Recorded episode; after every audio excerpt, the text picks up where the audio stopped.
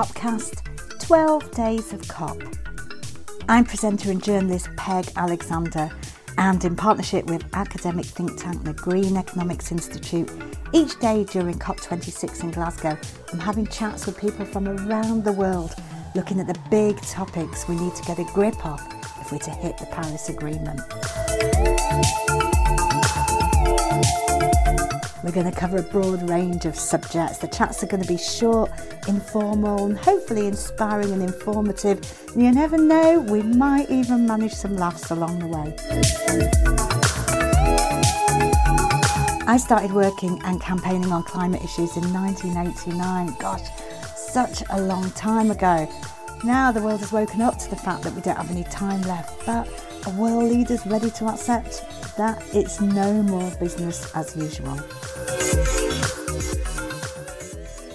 Today on the podcast, we're going to talk about the whole question of how we run economies, and we're going to think about that very much in an African context. We're going to talk a lot about Africa over the next 10 minutes. I'm so delighted that Dorothy Nalubega, who is executive director of the oh, is Africa African coordinator for the Global Greens Women's Network, is on the podcast with me today. Hello, Dorothy. Hello. You're a big activist in your home country of Uganda. Um, and I know you're very involved in, in economic discussions, and obviously you will have very African perspective on that. So, and one of the things over here that it feels like we're not really having that conversation about if we're going to leave all fossil fuels in the ground, if we're going to get to net zero by 2050 and manage to cut emissions by half within the next uh, the next nine years, can we do that while we still expect economies to grow? I mean, what, what's your take on this? Yes, my take is uh, the answer depends on whether one is looking at that short time economic growth or sustainable growth. Otherwise, I, putting on the green glasses, I think it's possible. Uh, yes, we can achieve economic growth without tampering with the environment. The transition that is that we are badly yearning for will bring other opportunities. The energy transition, for example, mm-hmm. will bring will bring new jobs, the new green jobs. It will reduce emissions. As you may be aware, uh, greenhouse gas emissions caused by industrialization and fossil fuels has done more harm than good. If you don't analyze the situation, you may not see that. But among the problems, uh, diseases, many people get sick because of the quality of the air they breathe, because of the viruses that they get from animals whose habitats uh, disappear when forests are cut down. And I say a sick population cannot be a productive one, and hence no economic growth. Besides, the money which will have been used for other development or economical purposes is spent on buying drugs, medicine, then why not make a just transition uh, to mm-hmm. achieve economic growth as well as meeting the Paris Agreement?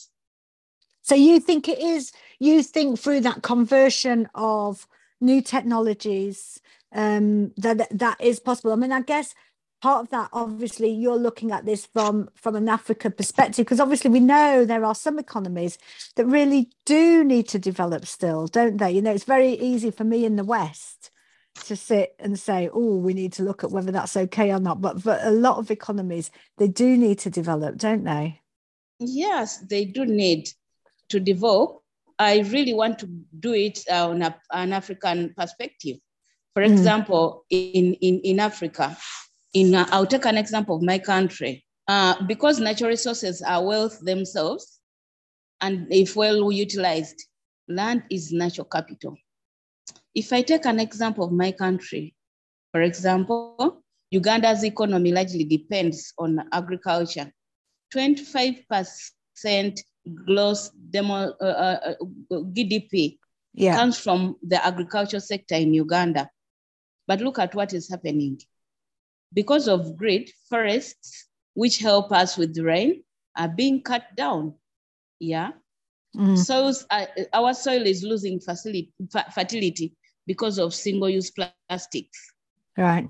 Uh, the single-use plastics are burnt and brought back on market again because of greed.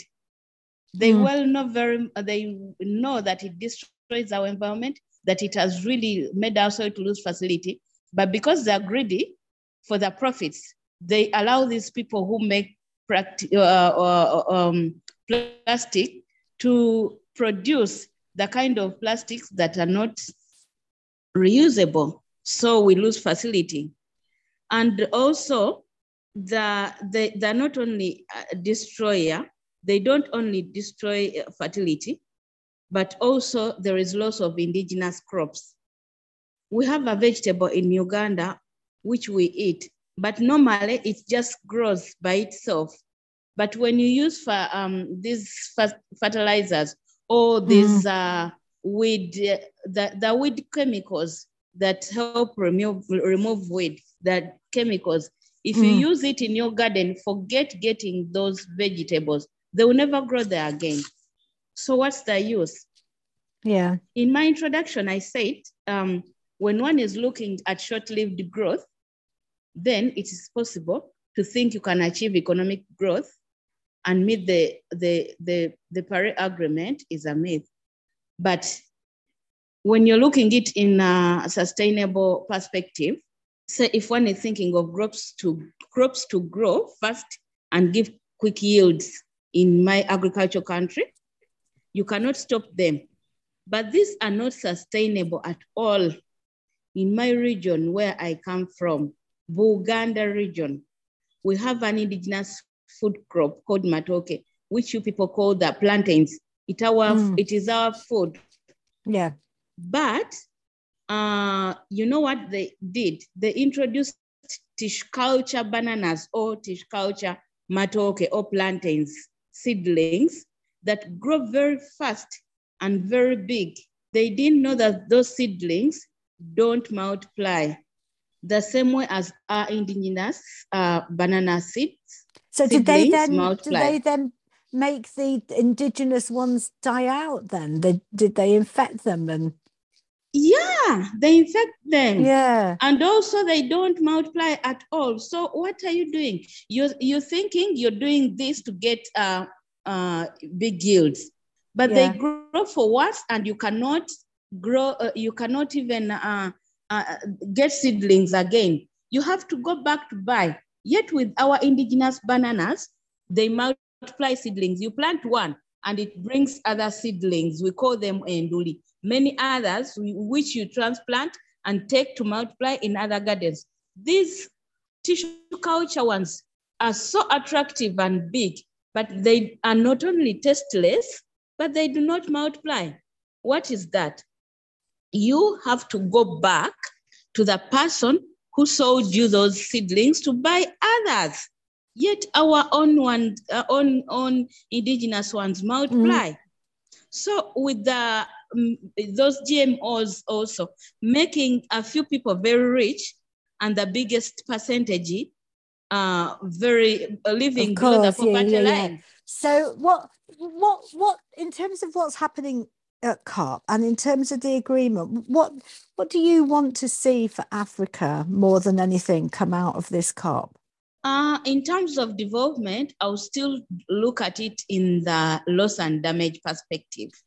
Okay. Yeah. With the glass gas, uh, uh, the, the the greenhouse gas emissions being uh, put, uh, produced, Mhm. what happens in the global north affects the global south. We Yeah. get hurricanes, we get cyclones, we get uh, floods, and we get landslides. A live example is in Uganda. It's been twice a year, but now it's even getting to thrice a year in eastern Uganda. We get landslides. And what do they do? They wash away all the crops. And Mm. I said it's an agricultural economy. So, and um, people start resettling in slums when they Mm. cannot stay there, when they're displaced. And there they cannot practice agriculture. So what I want COP to do right now is to really finalize the loss and damage thing. But I've been told by the party, uh, the, the members of, the member parties, the people who go there, that the G7 is trying to shy away. I don't know. They are so scared of committing themselves. I don't Is this the 100 billion? Is this what you're talking about? The 100 billion dollars for loss and damage? Yes. Yeah. They don't want to commit themselves. Yeah. They are shying away. They really are avoiding to talk about it whenever someone brings out that topic. Mm. And How does it make you feel as a, as an African? What seeing this happen, knowing that the global north have been the biggest polluters, you're bearing the brunt of this. How does it make you feel? It makes me feel so bad. It mm. makes me feel so um, disappointed by people who yeah. pretend to care about others and they don't really uh, uh, they're not practical in what they're doing they're just talking and talking and they mm. don't want to finalize a- anything yeah mm. it's, uh, it makes me so sad i think one should be uh, have something called the guilt conscience if you have yeah. that then you can be able to help yeah. out for the damage you've caused. Yeah, you want that money to come through. And um, just to finish off, then, what other messages do you have for anyone who needs to understand the impact really of climate change on Af- on Africa? On Africa, for mm. um, for the Africans, it also starts with us. Yes, we know the global north is the biggest polluter, but even us, with the small, small things that we do, especially not reusing plastics. That's mm-hmm. our main, uh, that's our main uh, bad habit. We should also start. We should start. It starts with you. Mm. Pollution, uh, you should also check your uh, carbon footprint as Africans.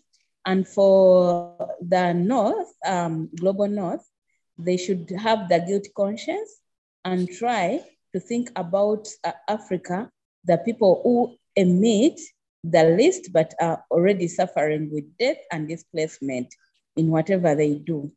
They should think about it. Brilliant. And try to do something. Yeah. Well, thank you for being at COP. Uh, thank you for for coming over to Britain, and, and thank you so much, Dorothy, for joining us on the podcast. Thank you so much. Thanks so much for listening. I'm Peg Alexander at TV Radio Peg on social media. Tune in tomorrow. I'll be chatting to another great guest. You can also check out greeneconomicsinstitute.org.uk.